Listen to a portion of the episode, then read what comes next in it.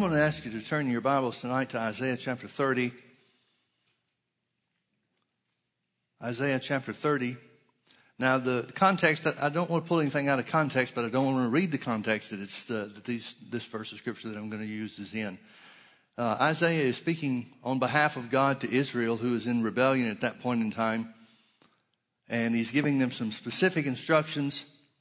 So in verse 15, it says, For thus saith the Lord God, the Holy One of Israel, in returning and rest shall you be saved.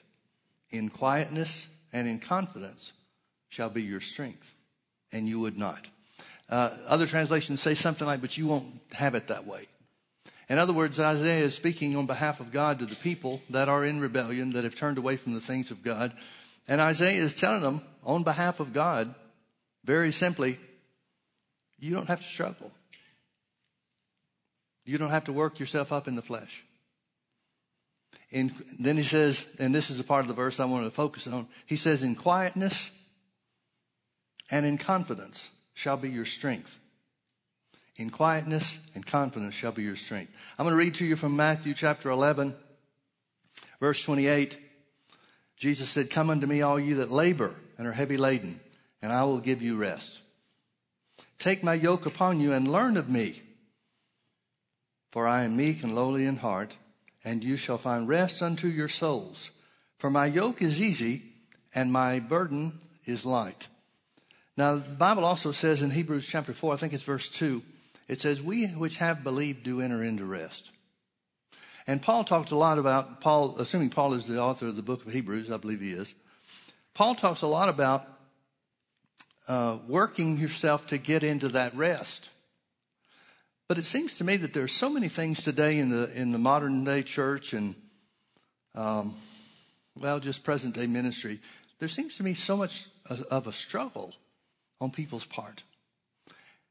There seems to be such uh, effort of the flesh that people are trying to exercise or using or whatever, and um, and, and the impression is left in many cases, I guess, that that's the only way that you can make it with God. I know it's a, it's a characteristic of young folks to always uh, think that they need to add their energy to the things of God to make it work. But God doesn't need your energy. He's looking for your faith. In quietness and in confidence shall be your strength. Look with me over to Mark chapter 11. These are some verses that we're all familiar with. We'll start in verse 12. It says, And on the morrow when they were come down from Bethany, he was hungry. And seeing a fig tree afar off, having leaves, he came, if haply he might find anything thereon. And when he came to it, he found nothing but leaves, for the time of figs was not. Skip down with me to verse 20. And in the morning, coming back by that way, as they passed by, they saw the fig tree dried up by the roots, or from the roots. And Peter, calling to remembrance, said unto him, Master, Behold, the fig tree which thou cursest is withered away. And Jesus answering them said, Get mad at the devil. Jesus answering them said, You've got to really work hard to make this work. I wonder what Jesus sounded like when he cursed the fig tree. No man eat fruit of thee hereafter forever. I don't read in that that Jesus was mad at the tree or the devil or anybody else. He just spoke what he wanted to happen. He just spoke the end result. No man eat fruit of thee hereafter forever. And Jesus explaining this to his disciples simply said, have faith in God. Have faith in God. Now we see a couple of times in Jesus' ministry where he lost his temper. Well, he didn't lose his temper. He used his temper. It was righteous anger when he drove the money changers out of the temple. There were a couple of times, uh, one in particularly in John chapter 7 where Jesus stood up in the uh, time of the feast and cried with a loud voice uh, saying something about the Holy Ghost, which would come after his uh, resurrection. But for the most part, Jesus was calm as can be. For the most part, the vast most part, vast majority, Jesus is just going around operating according to who he knew himself to be and who he knew his Father to be. He didn't have to make an outward show. He didn't have to draw attention to himself. He just did what he was sent to do. And he explains what that is. He said, Have faith in God. For verily I say unto you that whosoever shall say unto this mountain, Be thou removed and be thou cast into the sea, and shall not doubt in his heart, but shall believe that those things which he saith shall come to pass, he shall have whatsoever he saith. Therefore I say unto you, what things soever you desire, when you pray, believe that you receive them and you shall have them. And when you stand praying, forgive if you have aught against any, that your Father also which is in heaven may forgive you your trespasses. But if you do not forgive, neither will your Father which is in heaven forgive your trespasses. I want you to look with me now to uh, Mark chapter 9. Beginning in verse 14, it says, And when he came to his disciples, he saw a great multitude about them and the scribes questioning with them. And straightway all the people, when they beheld him, were greatly amazed, and running to him saluted him, and he asked the scribes, What question you with them? And one of the multitude answered and said, Master, I have brought unto thee my son, which has a dumb spirit, and wheresoever he taketh him, he tears him. And he foams and gnashes with his teeth, and he pines away. And I spake to thy disciples that they should cast him out, and they could not. Jesus answered him and said, O faithless generation. He's identifying the man's lack of faith. O faithless generation, how long shall I be with you? How long shall I suffer you? Bring him unto me. And when they brought him unto Jesus, and when he saw him, straightway the Spirit tore him, and he fell on the ground and wallowed foaming. And Jesus asked his father, How long is it ago since this came unto him? And his father said, Since he was a child. And oftentimes it has cast him into the fire and into the waters to destroy him. But if thou canst do anything, have compassion on us and help us. Then Jesus said unto him, If thou canst believe, all things are possible to him that believeth. And straightway the father of the child cried out and said with tears, Lord, I believe. You can see the desperation on the part of the father. Understandably so. I'm not putting him down for it. Straightway the father of the child cried out and said with tears, Lord, I believe. Help thou mine unbelief. When Jesus saw that the people came running together, he rebuked the foul spirit, saying unto him, Thou dumb and deaf spirit, I charge thee, come out of him and enter no more into him. And the spirit cried and rent him sore and came out of him. And he was as one dead, insomuch that many said, He is dead. But Jesus took him by the hand and lifted him up, and he arose. Now, you tell me if I'm misreading this, but the picture that I get whenever I read this story is Jesus is just as cool as can be. Jesus is not anxious that the disciples couldn't cast out the evil spirit. He's not anxious about the fact that the Father is not exhibiting any faith, and faith is necessary to make it happen. He's just as cool as can be. He doesn't look at the Father saying, Well, I really wish I could help your son, but you're not operating in faith. There's no evidence of faith whatsoever, so I guess you're going to have to wait until you grow enough in the knowledge of God and what I was sent here to do. Then maybe if I'm still around, I can help you. Jesus, as cool as can be, said, If you can believe, all things are possible to him that believes. Now, folks, I would submit to you, and, and I'm just thinking from a natural human standpoint, I, I'm assuming this is true. Might, might be, might not, but you decide for yourself. But I'm assuming that the Father is looking at this thing as a hopeless situation. He's been looking to come to Jesus. He can't find Jesus. Jesus is off with a couple of his disciples at the Mountain of Transfiguration when he finds the, uh, the rest of his disciple group, the rest of the 12. They identify that they've been given authority over evil spirits. They can do something about this, and they fail. Now Jesus comes, and the man starts talking to Jesus, hoping, I'm sure, maybe Jesus can do something about this. But then Jesus turns the tables and says, It's not about what power I've got, it's about what you can believe. I'm guessing also that the father, when he cried with tears, saying, Lord, I believe, help my unbelief, he doesn't know what to believe. He's just grabbing at something, hoping that something works. But he believed in Jesus to begin with. And so he simply says, Lord, I believe, help my unbelief. And that's enough for Jesus to work with because Jesus knew who he was. Remember what we just read over in Matthew chapter 11? He said, Take my yoke upon you and learn of me. Do you realize that the key to pleasing God, to doing works that please God, have to do with learning and not physical activity? Again, I'll say it, even as I said it before God's not looking for our energy. It's not our energy that makes the things of God work. It's not energy that activates faith. It's faith that activates the things of God. Turn back with me now to, to uh, Mark chapter 5.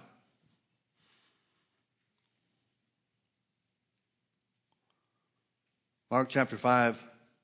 A couple of stories I want to read out of this chapter, but I'm going to start in verse 1. It says, And they came over into the other side of the sea, into the country of the Gadarenes.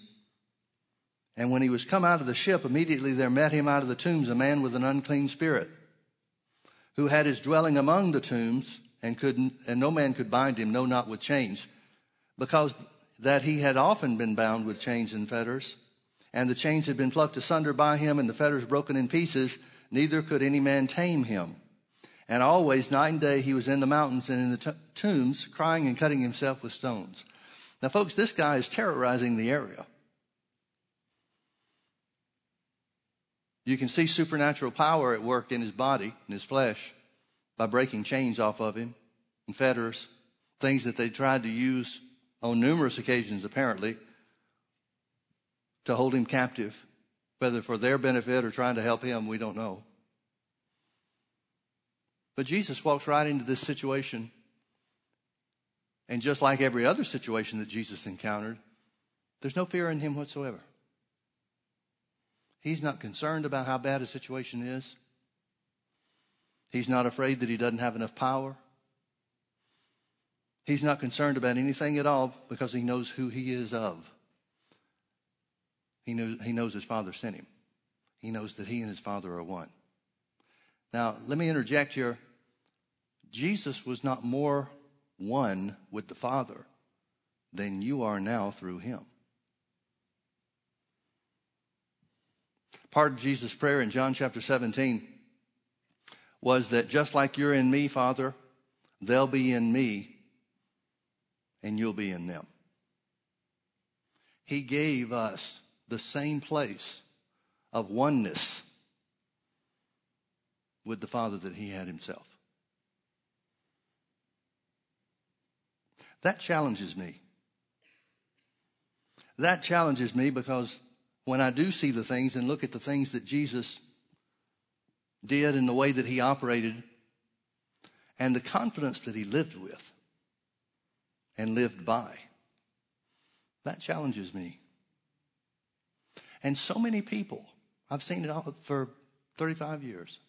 So many people think that it somehow or another the, the, the, the, power of God, whether it's healing power of God or the restoration power of God, delivering power of God, the power of God in every respect must be, uh, I don't know, obtained through the work of the flesh. And the Bible says it's not about you. It's about Him. So there's no point in you getting all twisted and up, turned up in your flesh. It's about Him.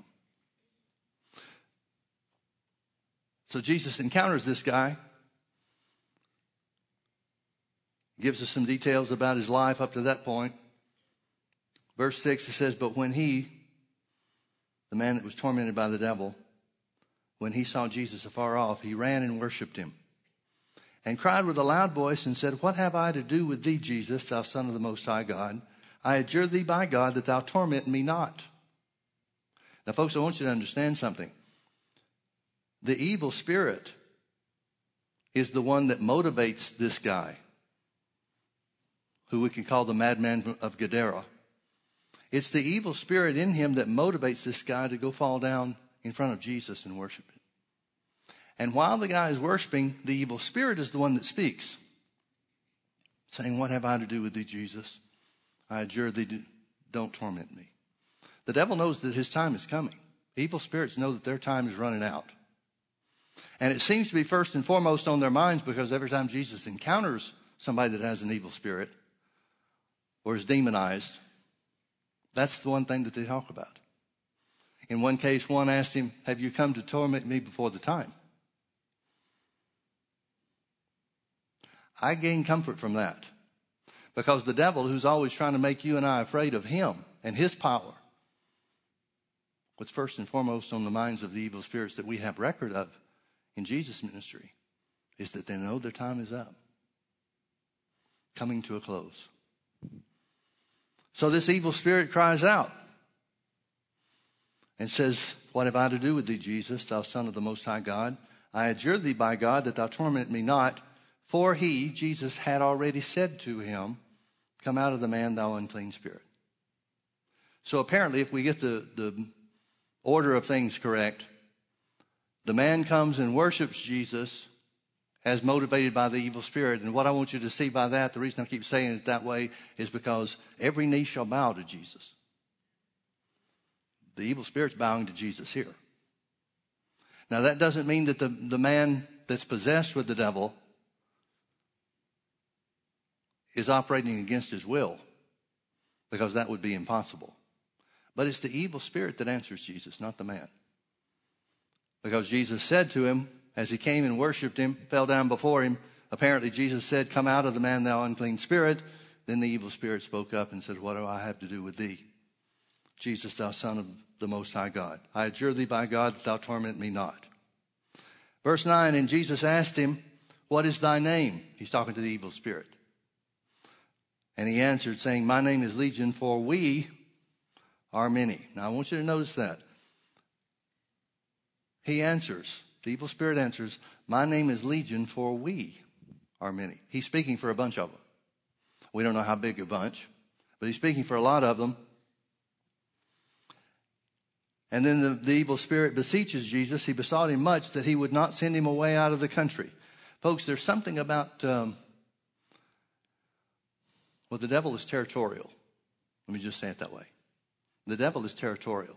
You can go into certain places, certain cities, maybe even certain neighborhoods of, uh, the same city, and there'll be different, a different presence, a, a different, uh, I hate to use the word feel, but I don't know what other word to use.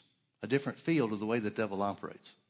Las Vegas has a different field than Los Angeles. San Francisco has a different feel to it than either of the other two cities. There's a different operation of the devil in different cities, different geographical locations. So he besought him much that he would not send him away out of the country, send them away out of the country. Now there was nigh unto the mountains a great herd of swine feeding, which was against the law of Moses. And all the devils besought him, saying, Send us into the swine that we may enter into them. And Jesus forthwith gave them leave, and the, evil, uh, the unclean spirits went out and entered into the swine, and the herd ran violently down a steep place into the sea. They were about 2,000, and they choked in the sea. They were choked in the sea.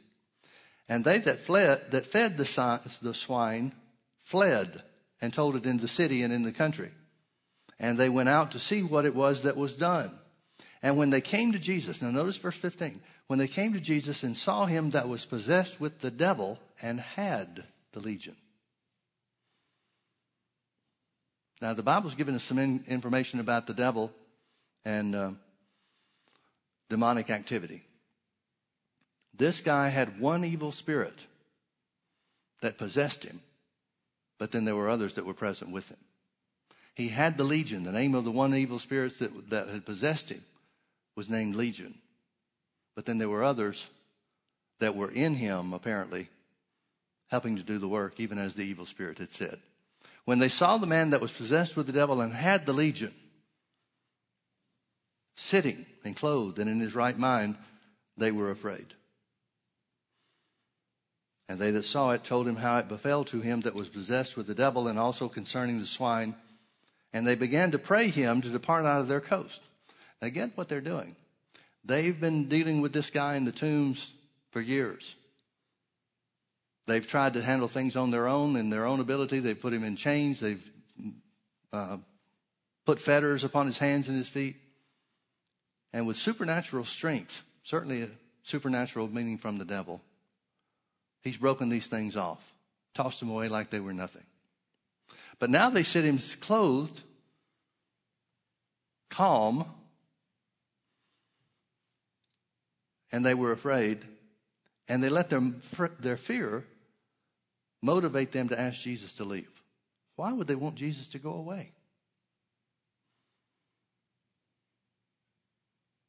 Some people are so devil conscious, and some people just don't want anything to change.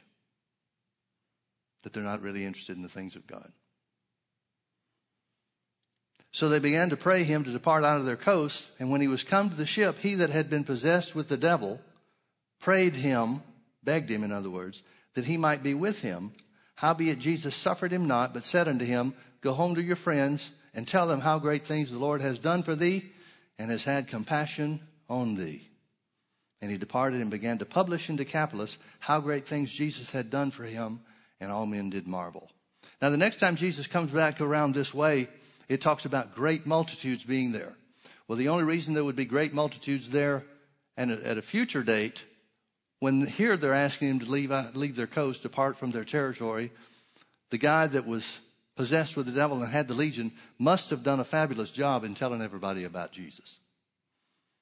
So much so that the next time around, it talks about great multitudes, plural, and it talks about some of the signs and wonders that were done by Jesus in this same place at a future date. Now, what do you see Jesus doing when he encounters this guy? Now, you probably should be aware that the Bible does not make a distinction between the operation of the devil within people in the language, the Greek language. Literally, every one of those people that we have record of in Jesus' ministry or that are mentioned in the four Gospels are, and even in the book of Acts, are identified as being demonized. And demonized is a word that goes anywhere from full blown possession to just being influenced. It's all the same word as the word demonized. Here we have a little bit of different information when it shows us that one was in charge and there were others that were present. So we could say that this is, if not the worst case, one of the worst cases, one of the, um, the strongest cases perhaps of demonic activity in an individual in Jesus' ministry. And what does Jesus do? He just says, Come out. When he balks, Jesus says, What's your name?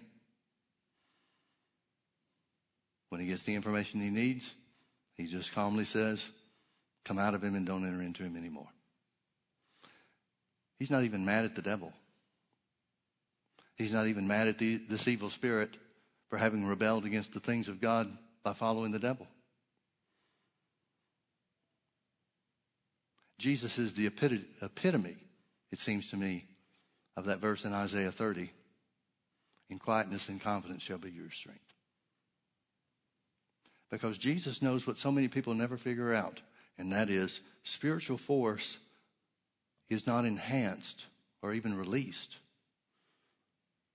by the emotions of the flesh. Let's get down a little bit further.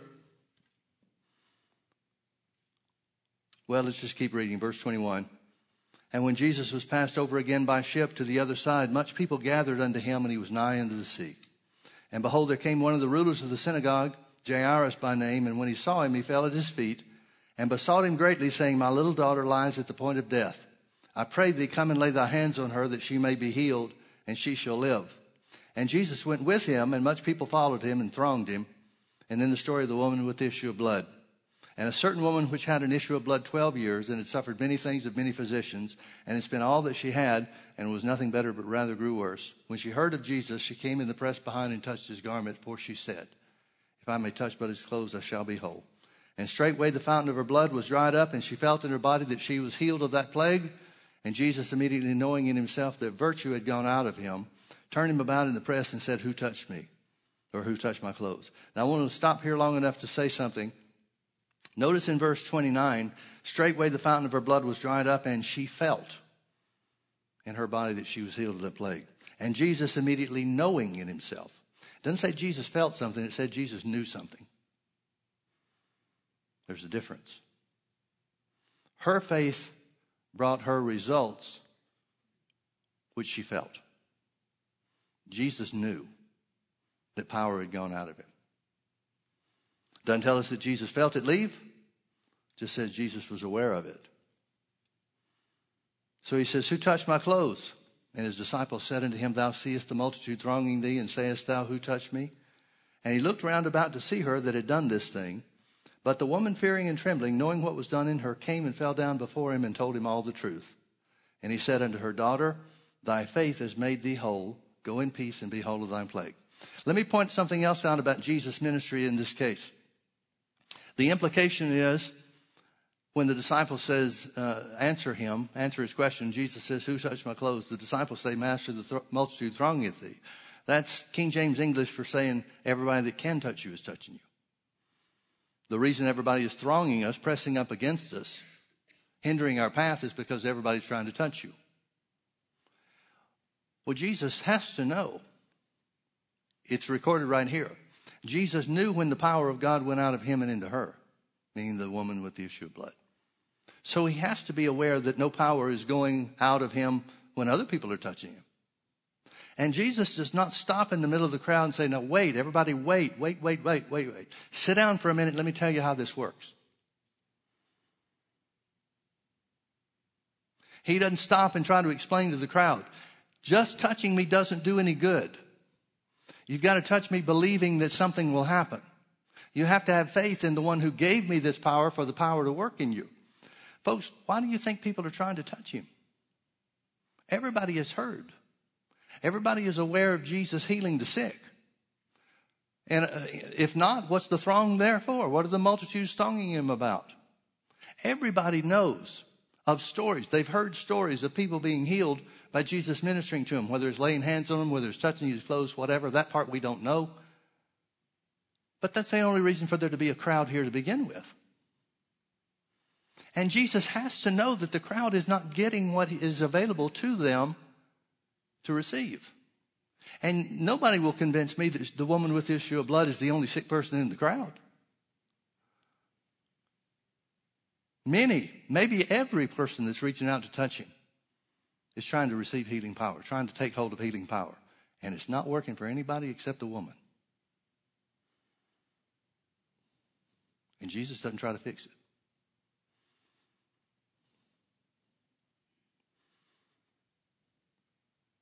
So when the woman with the issue of blood touches him in faith, that's totally different than anything else he's experiencing at this point in time. So he winds up telling her, she explains the story to him. And he says in verse 34, Daughter, your faith has made you whole. I love how that is written and presented because you know as well as I do the power of God that went out of him and into her is what made her whole. But Jesus credits her faith for activating the power when nobody else in the crowd did. Daughter, your faith has made you whole. Go in peace and be whole of thy plague. While he yet spake, it means instantly or at the same moment, there came from the ruler of the synagogue's house certain which said, Thy daughter is dead. Why troublest thou the master any further? And as soon as Jesus heard the word that was spoken, he said unto the ruler of the synagogue, Be not afraid, only believe. Now, do we see Jesus' demeanor changing? Do we see Jesus saying, Oh man, this is terrible news? C.J. Harris, I had enough power to raise your daughter from the dead if necessary, but the woman that just drew it out of me has taken it. There's nothing I can do now. He doesn't say anything like, Well, you asked me for healing, but now this is a totally different thing. None of that matters. Because Jesus knew what he told the father of the boy that had the, the devil since he was a child in Mark chapter 9, he knew that all things are possible to him that believes. So he quickly, he's quick, but there's no other emotion that's identified, or no emotion that's identified. Uh, quickness is not an emotion. So Jesus quickly turns to the man and says, Don't be afraid, only believe. Because all things are possible to him that believes. Just stick with what you started with. Don't let the news of your daughter, as terrible as it may seem, and as much as you may have to fight your emotions, don't let what you feel about what you heard change what you said. Because in quietness and confidence shall be your strength. So Jesus suffered no man to follow him except Peter, James, and John, the brother of James. And he came to the house of the ruler of the synagogue and seeth the tumult and them that wept and wailed greatly. And when he was come in, he said unto them, Why make you this ado and weep? The damsel is not dead, but sleeps. And they laughed him to scorn. But when he had put them all out, he took the father and the mother of the damsel and them that were with him, Peter, James, and James's brother, or John's brother. Peter, John, and James, John's brother. He took the father and the mother of the damsel and them that were with him and entered in where the damsel was lying. And he took the damsel by the hand and said unto her, Talitha cumi, which is being interpreted, Damsel, I say unto thee, arise. And straightway the damsel arose and walked, for she was of the age of twelve years. And they were astonished with a great astonishment. And he charged them strictly that no man should know it, and commanded that something should be given her to eat. Now, what do we see Jesus doing when he raises the dead as opposed to casting out devils or healing the sick? Can you tell there's any difference in what he does or the way he does it by what's written? I can't. He stares death in the face just like he stared sickness in the face every day when he was here on the earth, or during his earthly ministry at least. Not anything else to get wound up about. He didn't scream to make sure he had the devil's attention. He just very simply, very quietly, because of who he knew himself to be and the Father and the power of his Father in him. He just simply said, Damsel, arise. And she did. In quietness and confidence shall be your strength. I was uh, back in uh, 1978. I was living in Birmingham, Alabama. I was uh, I had finished going to school, and I had moved back to Birmingham for a period of time, and was really at a point where I didn't know what I wanted to do with my life. I didn't have any direction. Didn't have any plans. The plans that I had weren't working out the way I wanted them to, and so I was just kind of without. Uh, I just didn't have any direction. And there was a situation that was taking place. My father had uh, had passed away, and he had remarried after he and my mom had divorced. He had remarried just a very short time before he died, and as a result of his death, there were a lot of things up in the air as far as the uh, assets and what estate he had. Didn't have a lot of money, but uh, but she was doing everything she could to make sure she got it. And there were some um, harmful things that were said, unkind things that, that she had said about his wishes and his desire to make sure that my brother and I didn't have anything of his, and just a bunch of stuff. None of it was true, I'm sure, but it didn't keep it from hurting just as bad. And so I'm driving in my car through Birmingham. You remember exactly where I was. And I was complaining to the Lord about it. I was telling God how unfair this was, what an evil woman this she was, how wrong what she was doing was, and just everything you can think of, everything you can imagine. I was probably saying it. And, uh, and the Lord let me rant for about 10 minutes. And finally, when I ran out of breath, and got quiet, he said something. He spoke something to my heart. He said Proverbs 24, verse 10 to me. He quoted the verse to me. Now, at that time, I really can't claim to have been a student of the word. And if I had ever read Proverbs 24, verse 10, then it would have had to be because uh, part of a daily Bible reading or something like that. I certainly had not committed to memory, didn't know it was there, or at least I didn't know that I knew it was there. And here's what he said. He said, if you, if you faint in the day of adversity, your strength is small. Now, folks, I got to tell you, that was the last thing I wanted to hear. I wanted him to sympathize with me. I wanted him to agree with me. I wanted God to tell me how bad she was and how wrong what she was doing really was. I wanted all those things that would satisfy or soothe my emotions calm me down, and all that other type stuff. I wanted him to tell me how I was going to come out on top, that I'd get everything that my dad left for me or wanted me to have or whatever. But he said, if you faint in the day of adversity, your strength is small. Folks, from that moment, that started for me a quest to try to handle things the way Jesus did. There were times in Jesus' ministry where they wanted to kill him, throw him off the edge of a cliff in one case. And Jesus, just cool as a cucumber, walked right to the middle of them. Now, I'm not sure what that means. I'm not sure if that means that he uh, was hidden from their eyes, if he was able to just walk through the crowd and they didn't know where he was, or if it was just something about who he was and the way he was operating according to the will of God that they wanted to take him and they couldn't touch him. I don't know what it means. Maybe it means something else besides those two options. I don't know. But I don't see Jesus ruffled about anything ever. He got mad when the money changers had perverted the use of the temple, the purpose of the temple. But even in that, he didn't sin. If you faint in the day of adversity, your strength is small. Turn with me to Hebrews chapter 10.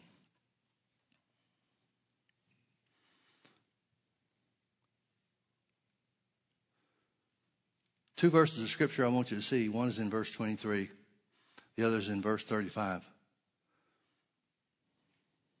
But the instruction, the point of these scriptures is very simply this the instruction that the Bible gives us in our hardest places, in our greatest trials, in our biggest attacks is very simple. Notice verse 23. Let us hold fast the profession of our faith without wavering, for he is faithful that promised. That's it. The word profession is the word translated confession throughout the rest of the New Testament. He says, just keep saying the right thing. Just keep saying the right thing. Yeah, but the devil has made some real big threats against us. And it looks like we're going under. Hold fast the profession of your faith without wavering, for he's faithful that promised.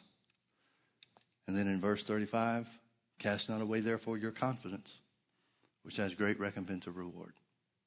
In quietness and in confidence shall be your strength. I truly believe. I proved it out in certain areas, I'm proving it out in other areas. But I truly believe that one of the things that brings God glory is when we do not let ourselves get wound up or affected by our emotions, even when the devil's doing his best stuff at us. I don't know about you, but I want to know I want to experience victories when the devil threw everything he had. I know not every victory is that way. I know not every battle is a battle to the end.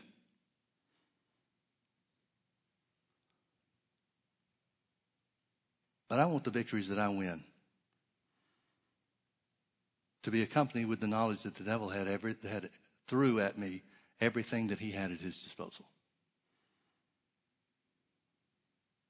In quietness and confidence shall be your strength. Yeah, but Pastor Mike, the doctor has come back with a diagnosis that says it's worse than it used to be. Hold fast your profession of faith.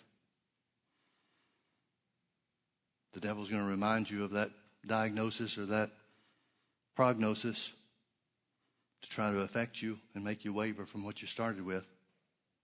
That's kind of like Jairus when he heard that his daughter was dead. Jesus simply said, Don't be afraid, only believe. Don't be afraid, only believe. Don't be afraid, only believe. Let's pray. Father, we love you and we thank you for your word. Your word is more precious than gold. It's sweeter than honey because we know that it's true. We thank you, Father, in Jesus' precious name, that you have given us everything that we need to overcome the devil at every hand. We have within us the power of God necessary to conquer anything and everything he throws at us. So, Mr. Devil, throw your worst. Do the most and the worst that you can. We'll just stay steady, quiet, and confident, and watch the strength that's available to us through the precious blood of Jesus. We'll see that see us through. We know it's not a matter of our flesh. We know it's not a matter of our energy. We just simply believe the word. So we refuse to fear. We shall only believe. Thank you, Father, that that's sufficient to see us through anything and everything. Amen. Folks, those scriptures are true for you. And quietness and confidence shall be your strength. Amen. Amen. God bless you. Thank you for being with us.